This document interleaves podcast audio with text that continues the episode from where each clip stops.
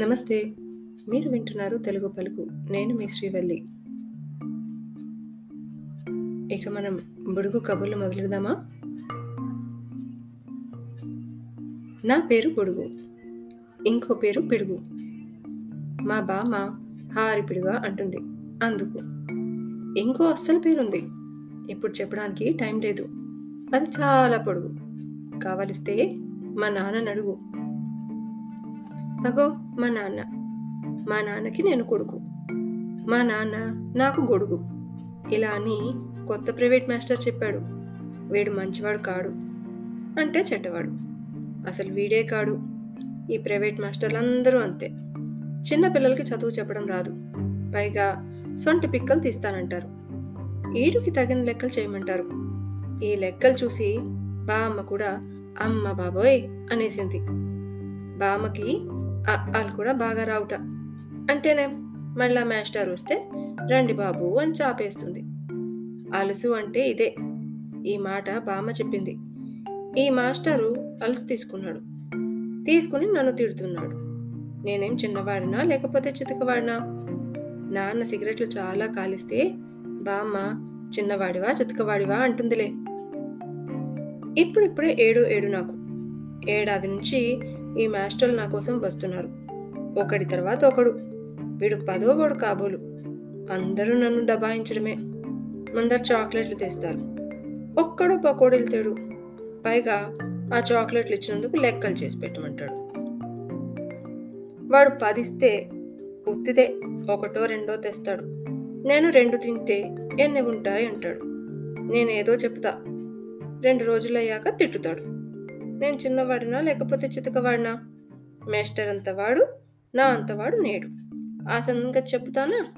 వాడు ఒకలా మొహం పెడతాడు, ఉత్తిన నన్ను కోప్పడి, ఆయనకేమో నేను చూడకుండా నాన్నకు పితూరి చెప్పుకుంటాడు.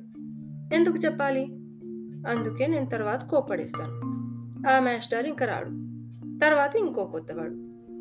మళ్ళీ నాన్న నన్ను కోప్పడతాడు, రౌడీ రాస్కెల్ అంటాడు. మాస్టర్ మాటలే అందరూ వింటారు. అమ్మ నన్ను పోకిరి వెధవా అంటుంది, ఒక్కోసారి వెధవా కానా అంటుంది. బామ్మ ఆరిపిడుగా అంటుంది.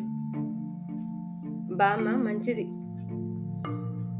నా అంతవాడు నేడు, నన్నెవరూ తిట్టకూడదు, కొట్టకూడదు, కొట్టితే పాపం, అస్సలు నేను చిన్నవాడిని, నా నెత్తి మీద దేవుడు ఉంటాడు, నన్ను కొట్టితే వాడిని కొట్టడం అన్నమాట, నేను నిజంగా పెద్దవాడిని అనుకో, అందుకని కొట్టచ్చు.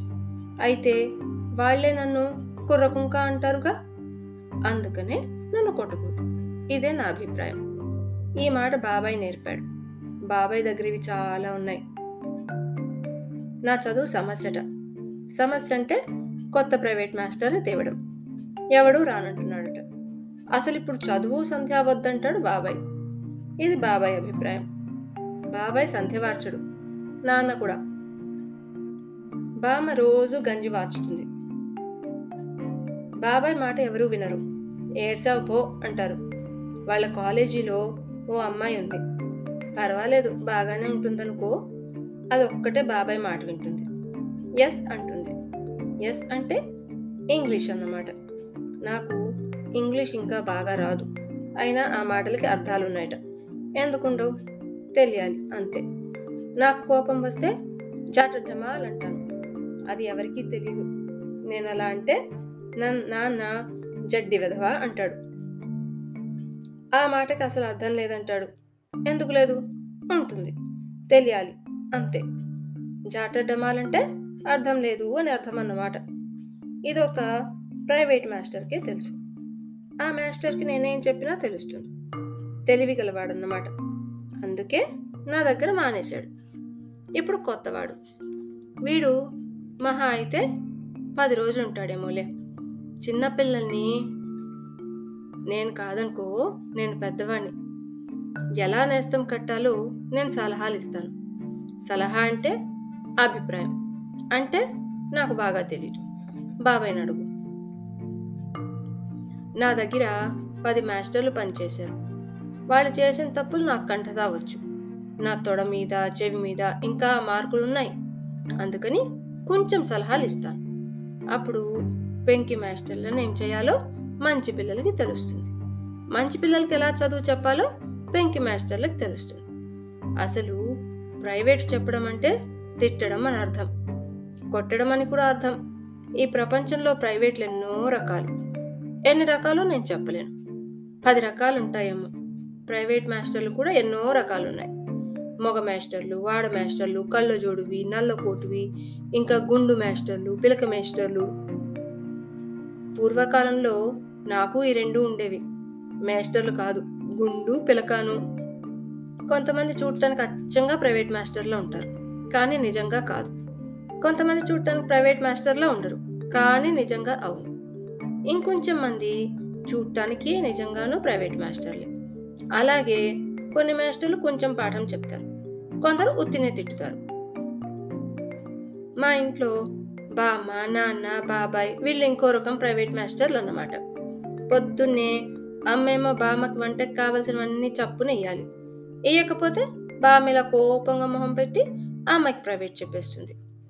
అమ్మ నన్ను ఎప్పుడైనా కొట్టితే నాన్నప్పుడు అమ్మకి ప్రైవేట్ చెప్తాడు. నేను దెబ్బలాట అనుకున్నాను, కానీ ప్రైవేటు అని బాబాయ్ చెప్పాడు.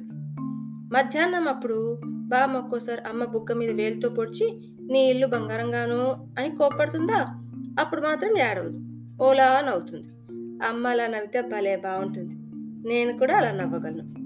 ఒక్కోసారి నాన్న ప్రైవేట్ చెప్పినప్పుడు కూడా అమ్మ గట్టిగా నవ్వుతుంది. ఓసారేమో నాన్నేమో అమ్మ చెవి పట్టుకుని కీ ఇస్తున్నాడు. అంతట్లోకు నాకు ఆకలేసింది. అమ్మ ప్రైవేట్ అయిందా ఆకలేస్తుంది అన్నం పెట్టదు కానీ అన్నాను. అమ్మ కోపం వచ్చింది కాబోలు, కానీ అప్పటికి ఇంకా నవ్వు అయిపోలేదు. అందుకని రెండు తోటి చీ పోకిరి వెదవాకానా అంది కోపంగాను నవ్వుతూను.